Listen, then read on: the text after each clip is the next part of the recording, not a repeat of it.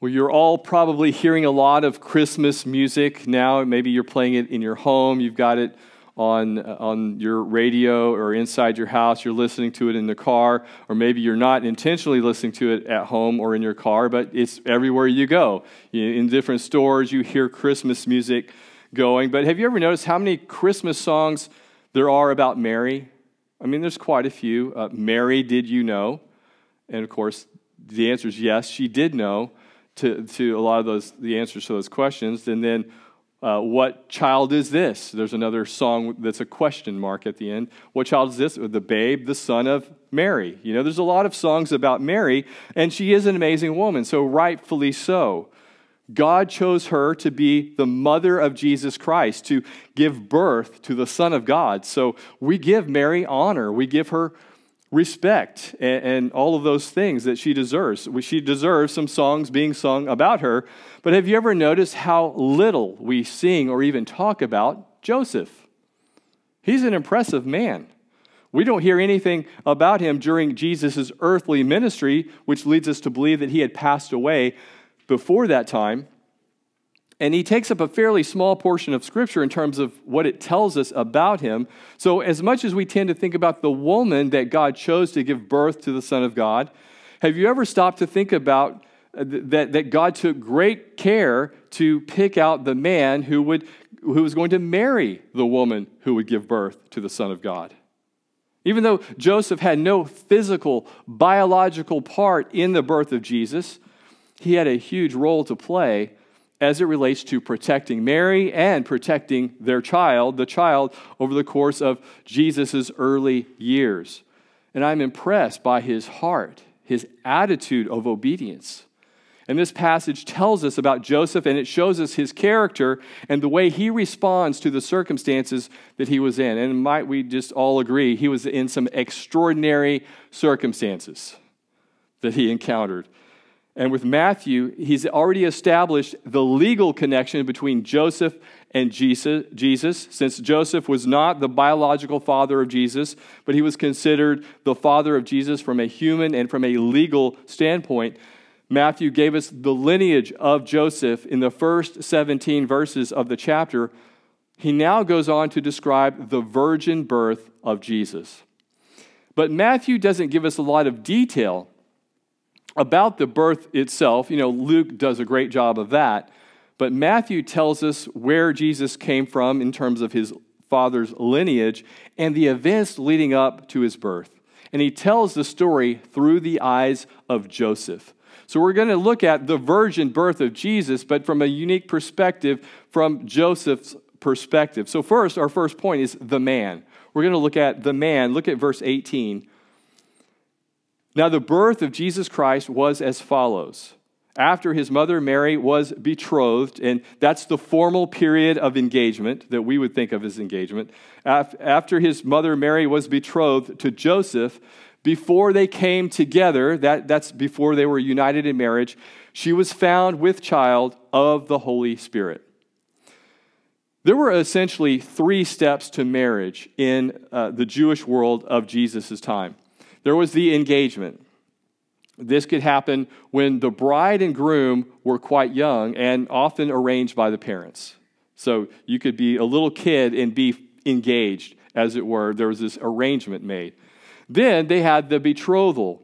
That's what we think of as engagement. This uh, made the previous engagement official and binding.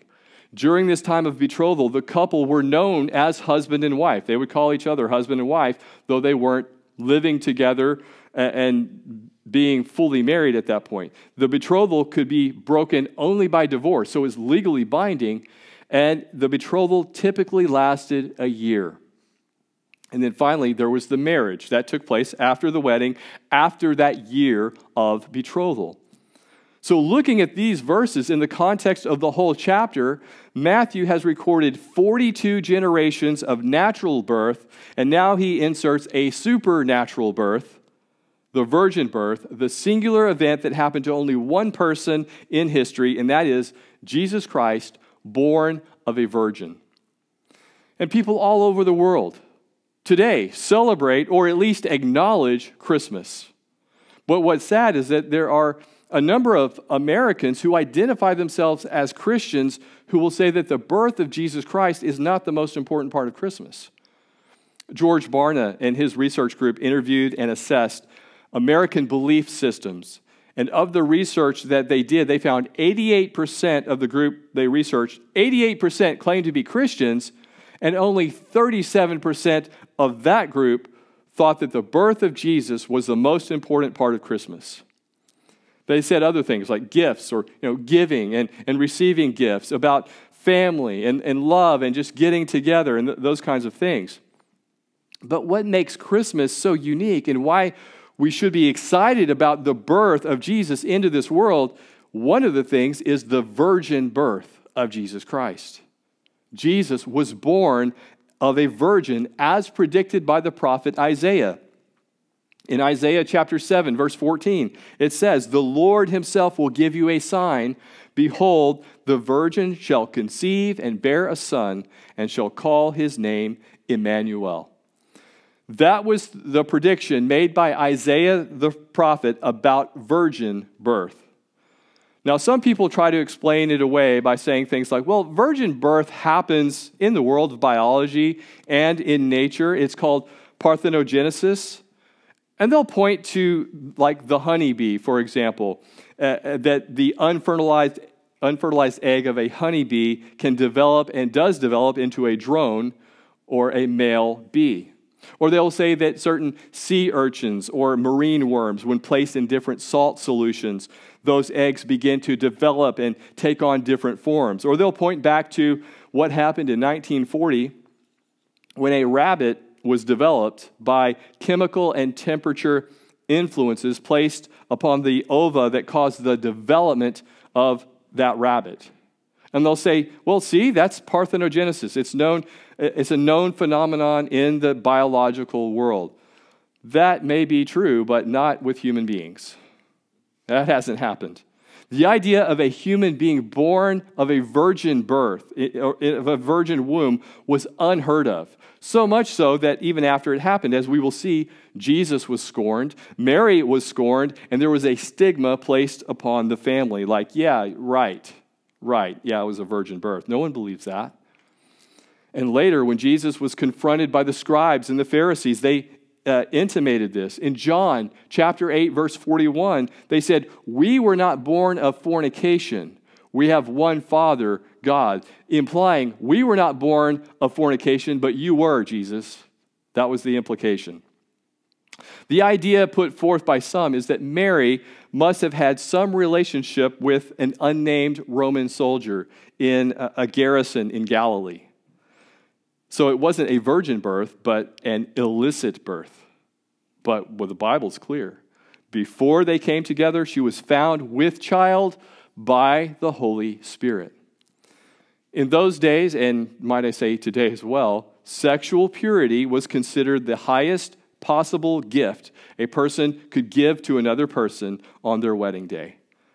That they had saved themselves for each other. So to be found pregnant was to be ostracized in the very least, and in the very most, she could have been stoned to death along with the man who did it. So, what do we see? What does Joseph do? Verse 19. Then Joseph, her husband, so they're, they're not fully married, they're in that betrothal period. Joseph, her husband, being a just man and not wanting to make her a public example, was minded to put her away secretly. Joseph finds out Mary is pregnant, and he knows he isn't the father. He can only assume another man did it, and he's heartbroken. I mean, he had to be crushed to find out that she's pregnant. But being a just man, he knew that if Mary had been unfaithful to him, it would be impossible for him to go through with the marriage. And as a just man, he also didn't want to make this an unnecessary hardship or stigma upon Mary. He wanted to do the right thing. He was a just man. That's what that means. He wants to do the right thing. He desires to obey God's word at all costs. And all of those character traits led Joseph to the difficult decision to break off the engagement and to seek a quiet divorce. In Jewish culture of that time, a betrothal was legally binding, and one needed to get an official divorce to break that arrangement. Of course, we know that's not how it ended, uh, that that didn't happen, and Joseph and Mary did get married. We know Joseph is the adopted father of Jesus, but not the actual father, but he was the legal father of Jesus. But think about what an intense trial this was for a godly young woman like Mary and a godly man like Joseph. This would be the most distressing and humiliating situation for both of them to be in. All they had to stand on was their full awareness that in themselves, that they knew in their own integrity, they did what the Lord wanted them to do. That's all they had to stand on. All, all they had was their confidence in God that God was going to see this whole thing through. Now, this is where I want you to tune in for, for a moment. If you read through the Gospels, especially Matthew's Gospel and Luke's Gospel, uh, you d- discover genealogies. We read Matthew's genealogy last week. Luke also has a genealogy of Jesus, but it's different. We know that Matthew's is the genealogy of Joseph because Joseph's father Jacob is mentioned. And we believe that Luke is showing the genealogy of Mary because a man named Heli is mentioned. That's Mary's dad, and that's how her genealogical record gets traced. There's also a difference in how they were written. Matthew is a descending genealogy. It descends from Abraham all the way down to Joseph. Luke is an ascending genealogy, ascending from Heli, going up. He's the father of Mary, going all the way back to David, to Abraham, and even to, to Adam. But why two genealogies? Well, if you just go back and look at verse 16 there in, in chapter 1, you'll notice it says, Jacob begot Joseph. So that was his father, Jacob. And notice it says the husband of Mary, so he's not the father of Jesus, but he's shown as the husband of Mary, of whom was born Jesus, who was called the Christ. So Joseph's genealogy provides the legal authority for Jesus to be on the throne of David while Luke shows not the legal authority, but the racial purity. What do I mean by that? Well, just go back a few verses more to verse 11 in chapter 1, where it says, jo- Josiah begot Jeconiah and his brothers about the time that they were carried away to Babylon. I didn't go into this last week because I think it's more important to what we're talking about today, but Jeconiah was one of the kings of Judah. But something happened to Jeconiah that poses a threat to the entire uh, line of King David. His bloodline gets cursed. You read about that in Jeremiah chapter 22, if you want to go home and read that. Jeremiah 22, where we see a huge problem that cannot be solved unless there is a virgin birth. I'll, I'll go through a little bit of this with you. Jeremiah chapter 22, verse 24. It says, As I live, says the Lord, though Coniah, that's shortened version of Jeconiah, Coniah, the son of Jehoiakim, the king of Judah, were the signet on my right hand, yet I would pluck you off, and I will give you into the hand of those who seek your life, and into the hand of those who face you, your fear, the hand of Nebuchadnezzar, king of Babylon, and the hand of the Chaldeans. So I will cast you out, and your mother who bore you, into another country where you were not born, and there you shall die but to the land to which they desire to return, they shall not return. Verse 28 Is this man Coniah a despised, broken idol, a vessel in which is no pleasure? Why are they cast out, he and his descendants, and cast into a land which they do not know? O earth, earth, earth, hear the word of the Lord. Thus says the Lord Write this man down as childless a man who shall not prosper in his days, for none of his descendants shall prosper, sitting on the throne of David and ruling anymore in Judah. Now, this doesn't mean that Jeconiah didn't have any children. He had sons, but none of them succeeded him on the throne. His bloodline gets cursed here in this chapter. Now, he's the king of Judah, and the way it works is there's this succession from King David all the way down until we get to Jeconiah, but his bloodline is cursed. God says none of his descendants will sit upon the throne. The problem, though, especially since the Messiah has to be in the line of David, of King David, and follow that dynastic succession. God promised a descendant of King David to sit upon the throne. But here it says, well, Jeconiah is cursed, and his sons are, uh, never succeeded him. His uncle succeeded him because of this curse that God pronounced. So it's like, okay, so how was the Messiah, the son of David, going to qualify to be the legal and pure son of David if the bloodline is cursed? Well, that's where we come to these genealogies. Matthew shows that Jesus has the legal right to the throne of David all the way back through Jeconiah to King David because Jeconiah was mentioned as we read in Matthew. You're like, okay, but you said the bloodline is cursed. Exactly. Jesus Christ was not the actual son of Joseph in his bloodline, he was only the legal son because Mary was conceived by the Holy Spirit. Luke shows you the purity of the bloodline because Mary's genealogy bypasses Jeconiah and bypasses Solomon and, go, and, goes back to King David through a different son of David named Nathan, not Jeconiah or Solomon. So Jeconiah is out of the picture with Mary, leaving this pure, untainted bloodline. Jeconiah is in the picture with Joseph. That provides the legal right for Jesus to occupy the throne of David.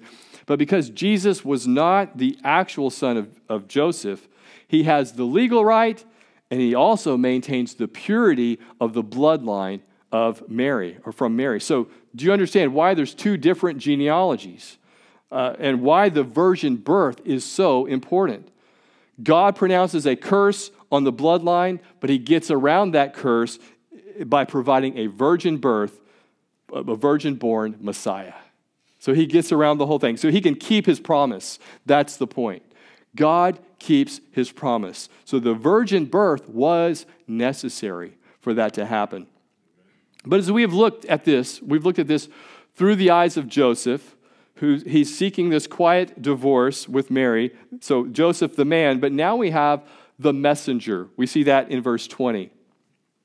But while he thought about these things, behold, an angel of the Lord appeared to him in a dream, saying, Joseph, son of David, do not be afraid to take to you Mary, your wife, for that which is conceived in her is of the Holy Spirit. So, this angelic messenger it could be Gabriel, who's prominent in the announcements made to Mary and to, to Zacharias, but those were actual angelic visitations. This is presented to Joseph in a dream. Now, was he asleep and he had this dream? We're not sure, but the dream, it says, it came while he thought about these things. So, understandably, Joseph was troubled by Mary's mysterious pregnancy and about her future and what he would do in this predicament. I mean, he's got a lot on his mind, to say the least. And though he has decided to put her away secret, secretly, he wasn't comfortable with that decision. And now this angelic messenger addresses Joseph as the son of David. That's a reference to his legal lineage to the throne of David. And to be addressed as such had to have alerted him that, hey, there's something significant about this message. What's the message? That which is conceived in her is of the Holy Spirit. It appears that Mary didn't tell Joseph that she was pregnant by the Holy Spirit. She didn't say that, nor that she told uh, him that an angel had told her all of this before she was even pregnant. Uh, maybe she did and he didn't believe her, or she just left that out for understandable reasons because no one's going to believe that. Well, the angel continues, verse 21 and she will bring forth a son. This is the angel speaking to Joseph. She will bring forth a son, and you shall call his name Jesus, for he will save his people from their sins. The name Jesus means Yahweh or God is salvation. It was a fairly common name in that day but it is supremely blessed in our day. You will call his name Jesus. God is salvation, for he will save his people from their sins. This description of the work of Jesus reminds us that Jesus meets us in our sin, but his purpose is to save us from our sin. He meets us where we are only to take us and to change us and deliver us from our sins. And He saves us first from the penalty of sin, and then from the power of sin, and finally and ultimately from the presence of sin. That will, be when we go to be with Him in glory. So all this was done, verse 22. All this was done that it might be fulfilled, which was spoken by the Lord through the prophet. Now, he says, all this was done that it might be fulfilled. This is the first time that that phrase is used that will become this familiar theme throughout the Gospel of Matthew. And here we get the quote from Isaiah the prophet there in verse 23 Behold, the virgin shall be with child and bear a son, and they shall call his name Emmanuel, which is translated God with us. Emmanuel. This is a description or a title of Jesus, and it refers to both his deity, that it's God with us. It's also his identification and about his nearness to man. It's God with us. It is God, and he is with us. Just think about all that that means God with us. It shows how low that God bent down to save man, that he became one of us. He added the nature of one of his own creatures to save his own. Uh, to save uh, to his own divine nature, he added that nature, accepting the, our weaknesses, our failures, and our, our dependency that we would experience as human beings. He lowered himself to become one of us. It shows what a great miracle it is that God could add a human nature to his own and still remain God. It also shows the compatibility between unfallen human nature and the divine nature, that the two could be joined uh, together to show that we are truly made in his image, and it shows that we can come to him. We can go to God. If he has come to us, then we can come to him. Emmanuel, God with us. How does it happen? Well, by a virgin. That's what it says. Now, this prophecy by Isaiah was given 600 years before the birth of Jesus. Now, let me tell you about just how that happened, because if you go home and read this in, in Isaiah, it's rather confusing. You'll be like, what's going on here? Here's how it came about the king at that time was named King Ahaz, and he was a very wicked king. His dad was a good king, Josiah. Uh, he was a righteous king who reigned for 52 years in Judah, but then his son Ahaz takes over. Ahaz uh, was wicked. He brought idolatry back into Judah. He even sacrificed one of his own sons, burning him to death on the altar of Molech. He was wicked. And there were two kings to the north of him one in the northern kingdom of Israel, one in the country of Syria. And these two kings didn't like Ahaz, so they, they got together and they said, Let's depose him. Let's kick him off the throne, and we'll put a king in his place who will do what we want him to do. So when Ahaz finds out their plan, he makes an alliance with another nation, the nation of uh, Assyria. And he goes to the king of Assyria and he says, Hey, uh, let's make an alliance. Um, these guys are trying to kick me off the throne, and because you're the big gun, you're Assyria, you can help me, you can protect me from them and take care of me. So he makes this alliance, and when he does, Isaiah, the prophet, comes to Ahaz and he says, Shame on you, essentially. Why, why are you doing this? Why would you trust a king rather than the Lord, your king? Why wouldn't you just trust God for protection? And he rebukes him. Isaiah rebukes King Ahaz for making a human alliance and not trusting in the Lord. And later on, Isaiah comes back to him a second time and he wants to assure King Ahaz that God would make sure that those two kings in the north that want to depose him that they won't have their way and that God would protect Judah and the royal seat. Well, Ahaz doesn't listen. He, he doesn't want to have anything to do with Isaiah. Isaiah says, Ahaz, listen, Ask God for a sign. And Ahaz says, I'm not going to ask God for a sign. So Isaiah says, Well, God's going to give you one anyway. Here it is. You ready for the sign? Behold, the virgin shall be with child and bear a son, and they shall call his name Emmanuel, God with us. Now you might be thinking, well, what kind of sign is that to a, to a king of Israel, especially about a boy who wouldn't be born for 600 years? Well, first of all, when Isaiah said, God will give you a sign, that word you in Hebrew is plural. So it's not just you, the king, but you, the nation, the entire nation of Israel. It's a sign to the nation. The idea being that God is going to protect his interest in the lineage of King David. He's going to make sure that he fulfills his promise, and the promise would be fulfilled in the virgin born Emmanuel. Now, around this same time, another sign was given to and through the prophet Isaiah. In Isaiah chapter 8, the Lord said, Isaiah, you're going to have a son, but before your son is even weaned, those two nations in the north, they're going to be forsaken. And sure enough, before his little boy was three years old, those two kings that were threatening the kingdom of Judah, they died. The signs were the same. Even as, uh, even as Isaiah's son was the proof and the prediction that God would ensure the future of the royal seat of David. But the ultimate fulfillment would come 600 years later when the virgin born Son of God would be the king of the Jews, the king of Israel, the fulfilled Messiah.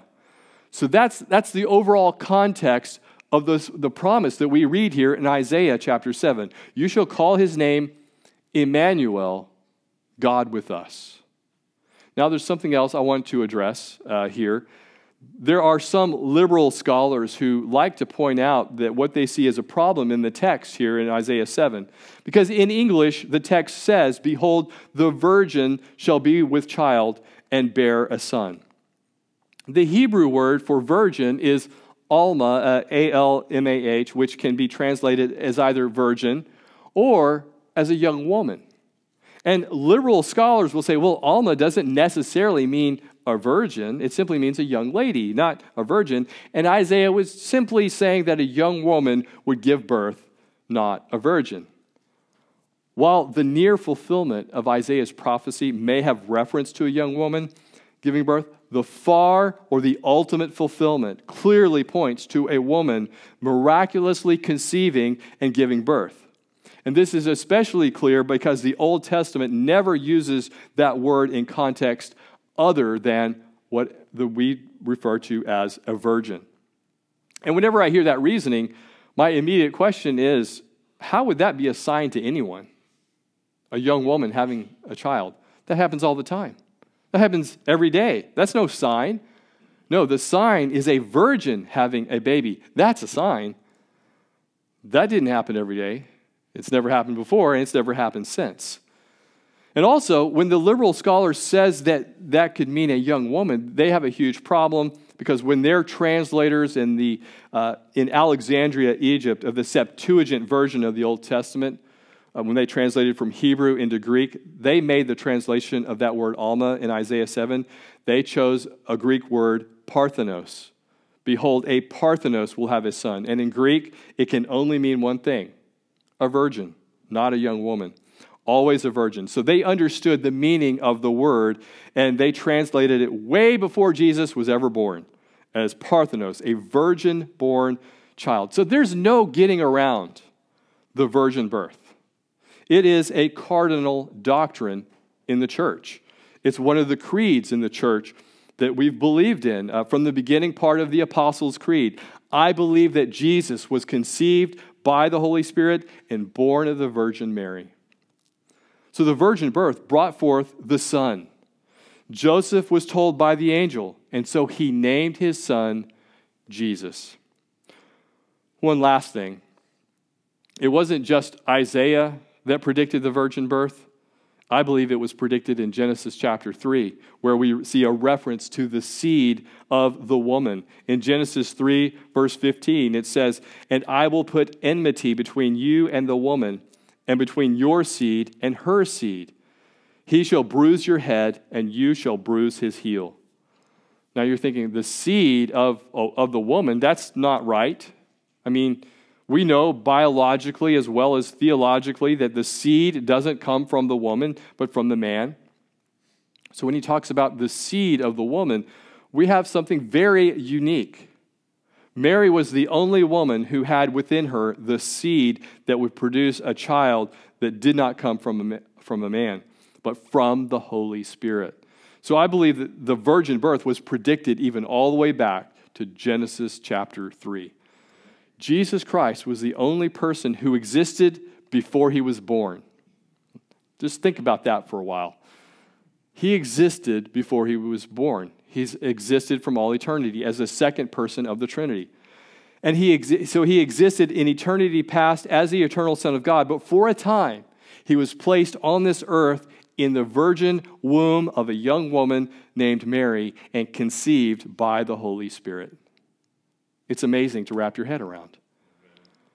So that's the message delivered to Joseph from the messenger. So we've looked at the man, we've looked at the messenger. Now let's look at the marriage in verses 24 and 25. Then Joseph, being aroused from sleep, did as the angel of the Lord commanded him, and took to him his wife, and did not know her till she had brought forth her firstborn son, and he called his name Jesus. Joseph did what the angel commanded him to do. He obeyed. Joseph obeyed. He didn't doubt, he didn't talk back, he didn't waver in any way.